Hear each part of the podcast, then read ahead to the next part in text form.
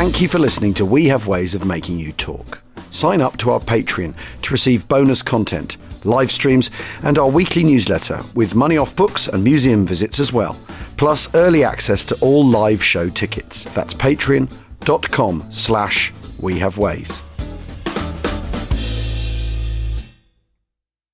Hello, I'm James Holland, and I hope you won't mind me mentioning my new book, Sicily 43, which is out now.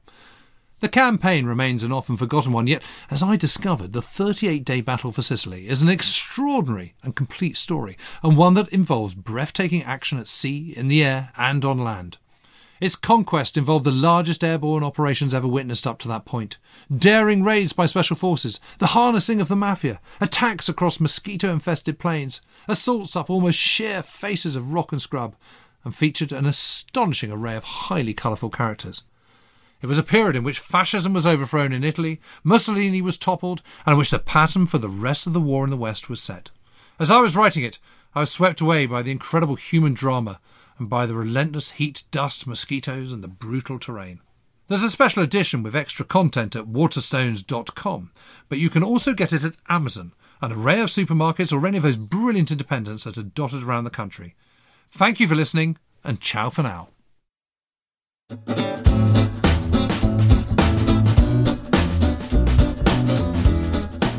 Actung, Actung. Well, hello everyone, it's James Holland here, and I've gone a little bit rogue. I've left Al back down in London, um, and I've headed north, and I'm currently right on the North Nottinghamshire, South Yorkshire border.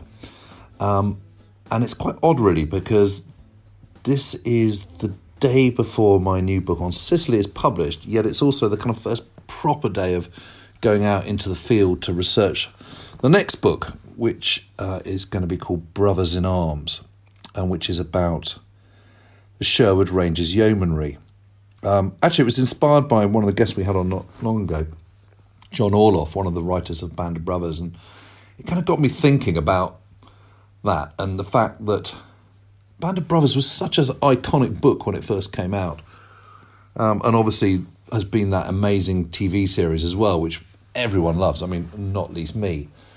But it made me think it would be good to do a kind of very human drama led, sort of elegiac account of one particular unit.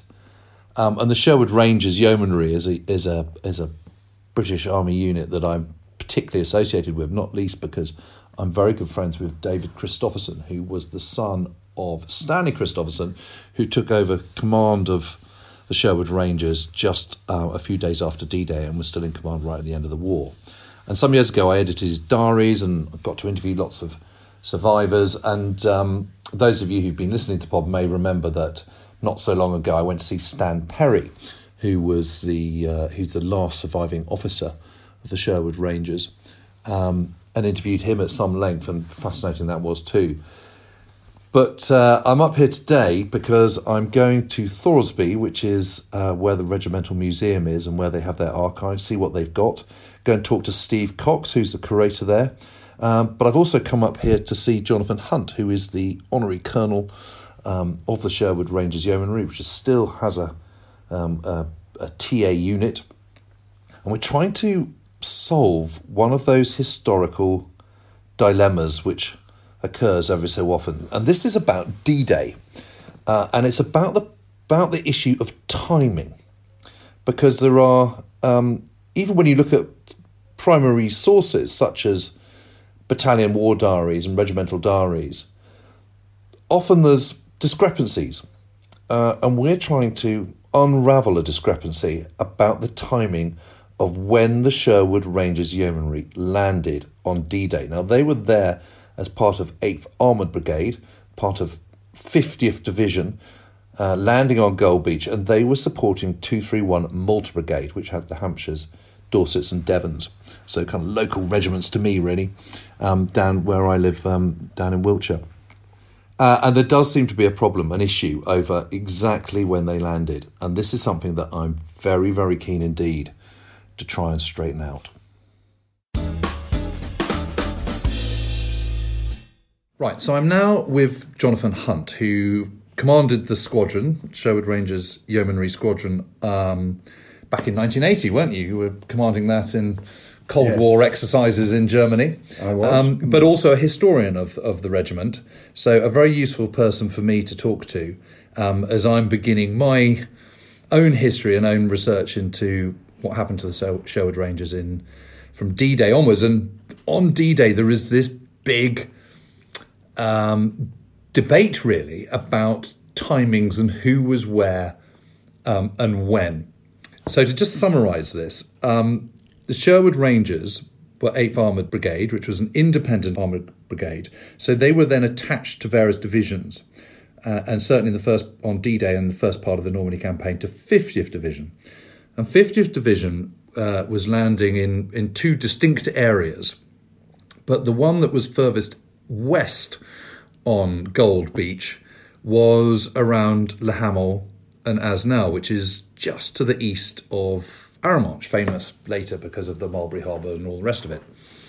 And they were supposed to land on a section of the beach called Jig Green, with the Sherwood Rangers there to support. But actually, most of the infantry, um, the Dorsets and the Hampshires, the first Dorsets and the first Hampshires, A and B companies in both battalions, landed, what, about a mile further east, Jonathan? Yes, yes. on Jig Red. And, and this is a problem because Jig Red has very sort of clay, soft sand there and isn't suitable for armour. Correct. So they're supported by AVREs, which is the um, Armoured Vehicles Royal Engineers. So this is the flail tanks and, and, and mine clearers and all the rest of it, and bunker busters and so on. Um, so they've got those supporting them, and they've got the Sherwood Rangers. And the big dispute is over the fact that the, according to the 231st Malta Brigade, which to which the Hampshires and the Dorsets and indeed the Devons all belong, they didn't see the Sherwood Rangers, so they felt that they weren't being supported by the tanks.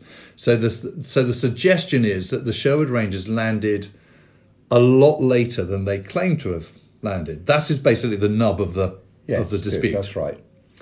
However, we think they've got that wrong, don't we? Um, and, and, and this just goes to show, though, how difficult it can be sometimes to kind of wade your way through primary sources which are contradictory and conflicting. And so, what we've got here is the war diary of the 231st Infantry Brigade headquarters. This is a document that anyone can go and look at um, at the National Archives in Kew. And the key bit of um, evidence here is 0640. And it says the eight LCTs, this is landing craft tanks carrying the DD tanks. This is the Sherwood Rangers, the special swimming tanks, because two squadrons, B and C squadron of the Sherwood Rangers, were equipped with DD tanks. Having just returned through failure to float the tanks, is passing us going seawards, i.e., away from the shore. They're turning back. There is the sound of the most terrific fire, which continues unceasingly. And that is where the whole dispute has started from, followed by the fact that once you've got these guys, these infantry are actually on the beach, they're reporting that they haven't seen any tanks. But you're going to unpick this for me, aren't you, Jonathan? Yes, I mean it. it the the whole thing is that um, uh, that the Sherwood Rangers uh, say and did land on Gold Jig Green. So this is right- further west from Jig yeah, Red. and further west, west than Jig Red, and the bit of the beach that 231 Brigade was supposed to land on but didn't. So, in fact, the Sherwood Rangers story is that they landed where they should have landed at the time that they should have landed and found themselves uh, on the beach with, um, with no infantry support to attack and take out the defences ahead of them. And, and, and you know, you've been there a zillion times, I've been there a zillion Yes. times. There's that bunker there, isn't there? Yes. At Le Hamel. So, for those of you who haven't been to Gold Beach, the westernmost part of, of Gold Beach, or, or rather, I should say, Jig Green, that section of the beach, is around this little hamlet called Le Hamel. Yes. A- and you can go and stand there on the kind of sort of uh, on the sea wall Yes. Overlooking the beach is this bunker, which did have, I think, it's uh, either a 50 millimeter or a 75 millimeter gun, an anti-tank gun. I can't remember which one it was, but anyway, it sat there, uh, uh, and there it is. And that is a big problem if you're landing without infantry, because armor and infantry needs to operate together, so that you've got the infantry being the eyes on the ground and the armor supply, um, supplying the fire support. Yes, because the other element of the, that was supposed to land as a package with the brigade were the engineers with their funnies of um, flail tanks. And, This is the AVREs. yes, and the AVREs and, and so forth. And they definitely also, their war diary says that they did land on red, not green. Jig Red, just to remind you, is Exactly. further far- further east. far- farther east. So the, the infantry and the engineers were not on the section of the beach where they had intended to land. They were further east. But the Sherwood Rangers landing craft had launched the Sherwood Rangers in the right place, and the Sherwood Rangers were on that bit of the beach and on their own, basically, uh, without the equipment to take out the uh, gun emplacement and they were losing tanks. They, there were 32 uh, amphibious tanks landed. So that's two squadrons of 16. Yes, two squadrons of 16. These are all DD tanks. Yes, and they, they lost, um, I can't remember the exact mom- uh, numbers, but they lost seven swimming in, Yep. uh, roughly equally from each squadron. And they lost um, another six or so on the beach, uh, knocked out by this, um, uh, this it, gun that was enfilading the beach. Right. i.e., shooting along the beach. Not And that's the bunker you can still see yeah, to this day. To this day, and um, and so they were held up on the beach, and everything was held up behind them. Right. Uh, and they were rescued in the end by the good old gunners. I mean, whoever is uh, deliberately polite about the gunners, but on this occasion, we really had to be, uh, because they were the uh, gunner regiment, the Essex Yeomanry, the gunner regiment that was supporting the Sherwood Rangers, and their one of their uh, guns, big guns, had landed, and he charged the uh, the, the the position and managed to get around through the aperture of this emplacement and knocked uh, the gun out. Which uh, that's the thing that freed the Sherwood Rangers then Right. to cut, get off the beach. I must just tell you that the first time I ever went there was was 2004, which of course was the 60th anniversary of D-Day, and I was with my great mate David Christopherson, and he was saying, "Oh, you know, this is where they all landed, and you know, my dad came came ashore, and they had this terrible problem with this gunner." And he said, and um, and he said, and then and then this chap from the Essex Yeomanry came along and, and did this shot and saved him. And there was this little chap standing next to him in a blazer with his beret on with medals, and he went, "That was me." and David went. Good gracious, I don't believe it. And he said, "Yep, that was me. I did that shot. it was absolutely brilliant." But but the, so if the infantry, the um, if if, if the the Ham, first Hampshires and first Dorsets are landing on Jig Red, what are we talking about distance wise? The- From from where the Sherwood Rangers are landing on Jig Green, about a mile, something like that. Yes, three I mean, a mile. a gold gold beach. All these beaches, which uh, were about were the same dimensions, they were about four miles wide, Right. and um, they were divided into two uh, sectors uh, of um, which had code names, and and the right hand sector of gold was called Jig, and the left hand sector was called King. As you're attacking it. Yes. Yeah. And and the and then each of those sectors um, were two miles. So King King and King is where the greenhouses. Isn't Yes, It? exactly. And uh, so each of those sectors are two miles wide. Yeah. And um, what was supposed to happen was a battalion, supported by a squadron of tanks, was uh, supposed to land in each half of Jig, Right. and, and another in each half of King. Got so you. then, so So you've got Jig green, Jig called red. Jig green, Jig red. King Green, King Red. Yeah. But in the case of the right-hand sector jig, the they, uh, reconnaissance before the day had found this clay Right. on Jig Red, which made it unusable for armour, and therefore the whole of 231 Brigade was redirected to land on Jig Green, Got you. And that would have been a mile wide. So if the brigade actually landed on Jig Red with its right flank on the boundary between Jig Red and Jig Green, it was effectively a whole mile to the east of where it Got should you. have been. So we've got sort of, you know, but but there's no disputing the fact that that the Hampshires and the Dorsets when they land can't see the Sherwood Rangers. They can't see anyone. As far as they're concerned, they're landing with a few AVREs, uh, which are getting bogged down. Correct. And otherwise, they're on their own. And they're up to a mile awa- apart. That's the point. Well, So the, the point is, I mean, I, I think I think that is very, very easily explained because first of all, you've got terrible, you know, you've got very, very low cloud, Yes. a, a mizzle, um, so you've got low visibility anyway, the fog of war. and you've got huge amounts of smoke, Yeah. and you've got sort of rough surf, Yes. and you're getting off that beach, and you're not going to be sort of looking around going, "Where the hell are the Sherwood Rangers?" Well, you, you might be thinking, "Where's my fire support?" But you're not going to be sort of pausing No. with your binoculars, are under you? fire. They were the Hampshires were furiously under fire. Yeah. I mean they suffered huge casualties. This is one of the other features. The, the both their point battalions, the commanding officers were either killed or wounded. Yes, they are. Yeah. And the and their seconds in command, one of the seconds in Yeah. command as well.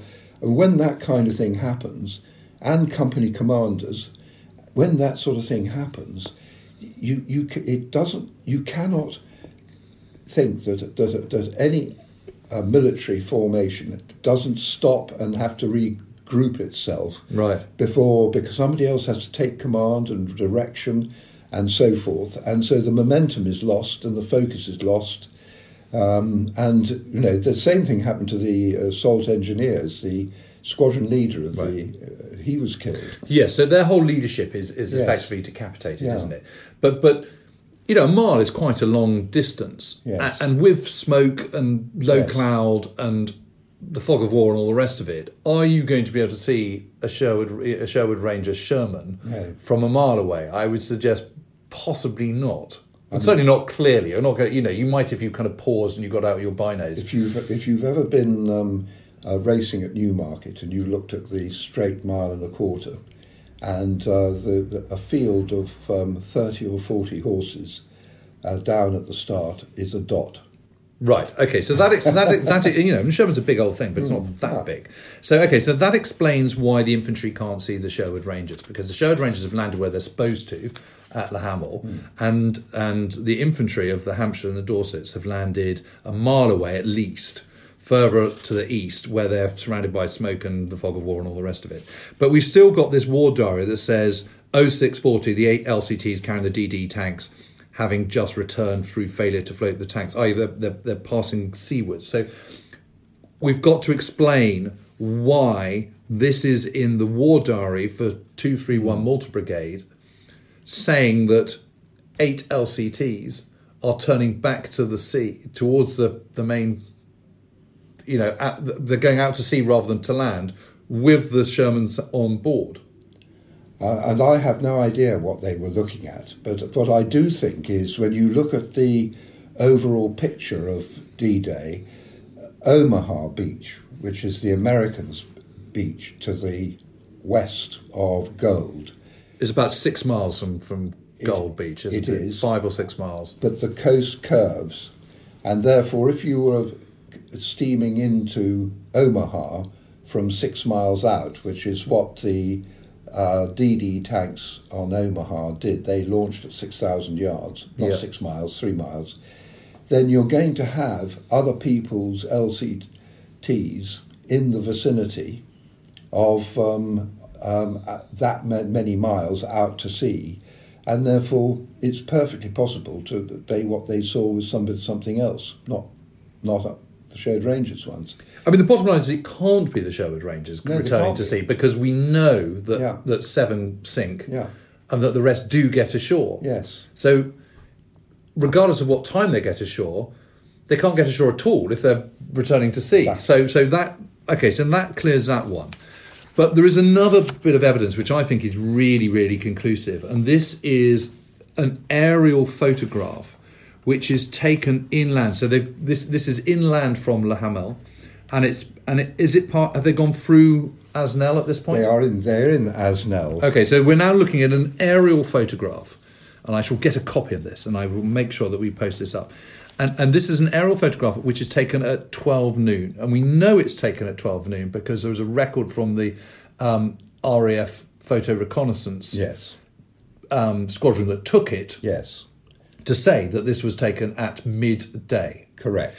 And what we're looking at here is you can see some farm buildings, you can see fields, you can see, um, you've very helpfully marked the, the south um, uh, orientation on it. And, and you've got a you've got a road coming around a corner, and on that corner are three DD Shermans, A- and you can see they're DD Shermans because you can still see the remains of the kind of skirts around them, the DD kind of canopy. And then you go along the end of this road, there's another junction, and you can see another Sherman tank between two buildings. In other words, two are behind, watching the lead one's backside as it sort of scouts forward. But explain to me, Jonathan, why this is significant, because I think this is really, really interesting. The well, the, we know that the first Sherwood Rangers um, troop off the beach um, of four tanks, the point tank was knocked out in Le Hamel by an anti-tank gun, not the one on the beach, uh, one on the crossroads, I think, uh, with the coast road and the road that comes off the beach. And um, so that troop, which was the first off the beach, would at this point have been three tanks, not four. And um, so this must be a, a subsequent troop coming through. And Because there's four of them. You can see all four of this troop. So, which means that the first troop must have been through at eleven thirty-ish, that type of uh, time, Right. and um, and this one's going through at twelve. I mean, the other thing that I think is quite significant is that um, armour, when it's unsupported by infantry, um, has a method of advancing, uh, particularly through close country. Which is what this is. We've got fields, hedge, and that kind lots of of buildings and farms and so on. is that it will. It's called a snake patrol. It uh, it sends the point vehicle forward to quickly forward to the next bound, to and gives so, so that it can get covering fire from the ones behind, and then it then gets to the next bound and it then looks forward and scouts out what's forward, and then when it thinks it's safe, it calls the tank behind to come up and join it Right. so that it can then uh, give covering fire when the point tank then moves forward onto the next bound beyond. So it's a sort of a caterpillar type of movement called snake patrolling. And the, and the point is here is they are doing this on their own without their- infantry. So the, the, assumption question is- they, is- they've got no infantry. They wouldn't need to do that because the infantry would go forward for them if they had infantry. So where are the infantry? Well, they we know that they are coming into Asnelles at that time. The the we know that um, uh, the two point battalions that the Hampshires have turned down the coast road uh, from the east to try and get into Le Hamel. Because rather than rather than going along the beach, moving Yes. moving westwards along the beach towards Le Hamel, they've instead got off the beach over Yes. the dunes onto that coast road, Yes, which is so the, which is basically the same coast road it is today. Yes, exactly. And, and but they've been held up by the enemy in Le Hamel, uh, and have not managed to get in from the east. And then the um, the left hand battalion, um, at the Dorsets, Yeah. uh, we know that they have gone further inland and then turned east and have come round the top, and so have got into Asnelles from the east. And But they don't get in till after midday, do they? they they it's around about the same sort of time. So Okay. I would expect because they then did meet up. The Sherwood Rangers and the um, the Devons did um, did meet up um, around about midday, and then. The, they everybody joined up, and then uh, the Sherwood Rangers. So after midday, after sort of everything, everything worked From about sort of half past twelve onwards on D Day, it's all Exactly. absolutely going Exactly. fine.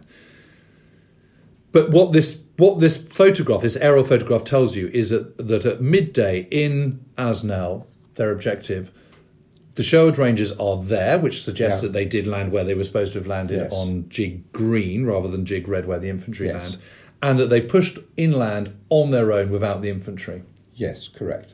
rather than turning around Yes. going back to seawards. In fact, when you look at the map, um, they're headed, uh, their direction of travel is taking them to a little hamlet called Buhot, Right. which was their RV uh, when they, they were supposed to con- congregate there once they had um, completed their task supporting the infantry off the beach. And so uh, that, uh, you know, it's a perfectly logical route that they were taking. Well, this is all absolutely fascinating, and what it also tells me is that I need to leave absolutely no stone unturned on this, and I think there's a little bit more to more to be done on this um, from both from oral testimonies, but also from from documentation because naval documentation is also going to be key on this. But but Jonathan, that's just fantastic, um, and it's why. Um, you know, a lot of history and a lot of researching is actually effectively like detective work. It's about getting little clues and piecing things together. Um, and while it's always the kind of the human drama that kind of drew me in in the first place, little kind of problems and conundrums and, and debates like this are really, really good fun to try and unravel. So thank you. Indeed, indeed, and it's also the case. I, I, I find that uh, when you've written a piece of history and you've done the research, you almost don't mind whether anybody reads it or not because the, it has been so fascinating to, to unearth the actual truth and the story from. So it's a very sort of personal thing, is, is it not? It is, but it's also nice to sort of get it down in, in sort of hard, Yes. hard print that. Um, that well, there is another. Let's let's face it. There's another reason for trying to get this this absolutely nailed, um, and that is because new narratives of what happened can be set in stone, become set in stone, and th- there's a new memorial, isn't there, in, in Normandy? Yes. And we want to make sure that Yes. the correct story is on that memorial. Yes, for those for those who who did it. Yep.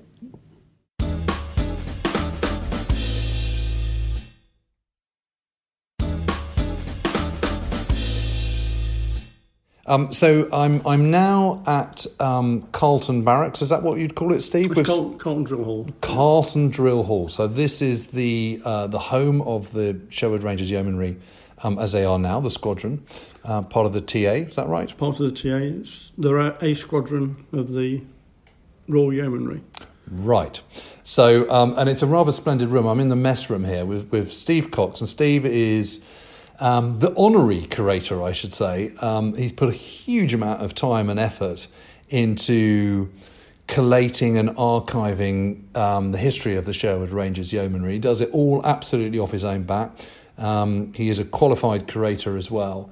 Um, and this room's rather splendid. You know, it's got photographs of um, of commanding officers. There's Stanley Christopherson over there, and Donny Player, and Flash Kellett, and some of the legends from the Second World War. And they've got rows of of medals all along here. I mean, I'm looking at um, Stanley's Stanley Christopherson's medals and um, Mickey Gold's and um, and, uh, and Mitchell's. Um, and it's amazing when you look at Christopherson's, you can see the DSO and bar, uh, MC and bar, American Silver Star. I mean, it's it's it's pretty impressive. And and you've also over here, Steve. I'm just looking at this huge silver pot. Um, tell me about this one. The silver pot was liberated from Berlin um, when the Sherwood Rangers got in there and they took it from behind the backs of the Russians who were in command of the Berlin bunker. because it says this cup was found in the ruins of Hitler's chancellery in Berlin by Captain Myles Hildyard, um, and was presented to uh, presented by him to the officers' mess, Nottinghamshire Sherwood Rangers Yeomanry. In July 1945. How brilliant. And there it still is. Pride of place. Um, so that's fantastic. So um, the reason I'm here, of course, is, is this is uh, I'm plundering Steve's archive for, um, for what I'm doing, my uh, Brothers in Arms book. Uh, and this really is day one in, in, in many ways. And, and Steve's got out photographs and stuff um, and all sorts of documents. And you've got details of what vehicle was being used by who and um, accounts by people and testimonies and stuff. So it's a, it's a really good collection. But I'm really intrigued by this. So this is um, uh, issued fortnightly by the Army Bureau of Current Affairs. It's a little kind of white and red, little thin paper wartime issue um, uh, booklet. But but but tell me about it, Steve. Why why is this why is this important? It's significant, I should say. This book's called Tiger Tiger Burning Bright, and I started reading. It's about the Battle of Rauray. Right. And it's mentioned in Christopherson's diaries Yep. that he was driving along with a reporter with him in his turret, and this was the account. But the Sherwood Rangers are not mentioned in the book. Right, because to do so would be to reveal Secrets, secrets and stuff, so they can't say who it is. So we have to guess, reading it, who's who. but there are accounts in the regimental histories of what happened, so you, can- you can tie it together. Anthony Cotterell, who's who's quite a famous Well-known- war correspondent. Yeah. So here we are, yeah. So war staff writer. Part two, the position was clear the enemy from from uh, position was. And it says clear the enemy from Fontenay. It was now D plus 18. The brigade had been in action all that time and they had suffered many casualties. So this is the 8th Armoured Brigade. The colonel briefed me. So that is Christopherson. Christopherson. B squadron would advance at 4:15 a.m. But it was A squadron, wasn't it, who did the the, the big attack at well, maybe not at Fontenay because this is Fontenay, and then it's up to Rauray, isn't it? Rauray's involved. But it's fascinating because, of course, this is sort of this is proper reportage, isn't it? Done on the day when it On happened. the day, wonderful kind of verbatim accounts of of the kind of radio traffic he's listening to. Um, we help knock out a tank. It seems suicidally unresourceful. Says here, Larwood did it, did it with a very fast one. Well, that appeals to me. So, of course, that's a reference to Harold Larwood, the legendary England fast bowler, said the, the squadron commander rather mysteriously. Um, uh, and they did like to talk in terms of um, cricketing references and horse riding. They were famous for that, as, um, as written up by Keith Douglas in his brilliant book that, that Alan and I have talked about. Alamein to Zemzem. And this is the second part, The is second it? part. So this presumably is the Rauray bit. Tiger Tiger Brain Brat. Second part. Yeah. It's fantastic. And I've got to say, as a sort of, you know, as a historian, coming across these these little nuggets, I mean, how would you find that? I'd never have known about this had I not come up here today, Steve, and you and you collected it. Where did you find this in the first place? Military Book Fair at Duxford. And you just came across it and There was, twigged. there was a pile of books, and when we had Christopherson's diaries to um, go through, Yep. he'd actually got a copy pasted in his diary in his notes, Yep. How brilliant. and I'd got that, so I thought that's that, and I found the other part at home in my collection. Well, I've always kind of thought, you know, this is detective work. It's about piecing pieces together, and this is a classic example of that. I've got to say, Steve, I owe you a massive debt of thanks because you were the one who, who really got underway with Stanley's diaries, transcribing them from his rather scrawling handwriting. It wasn't done alone; there were several other people involved. Well, who helped, even all- so. all volunteers. Yeah, but anyway, you know, we were able to then use that and edit them down and get them published. And um, of course, the paperback is coming out, well, November this year, so that's exciting. Um, but it's really good fun. It's it's it's so exciting to get underway with the research and to see some of this material. And you've got maps and there's a mass of photographs over there, which I'm going to have to be plundering my way through in a minute. Um, and it really gets the whole kind of sort of research excitement juices going, I've got to say, coming up to somewhere like this. And also, you know, there's these little museums and little archives all over the country run by volunteers and people who kind of put the time in for absolutely nothing that ensure that you know so many of those stories from the Second World War and other wars because you don't just deal with it's the whole history of the Sherwood Rangers here isn't it? But obviously that's my kind of that's my my thing.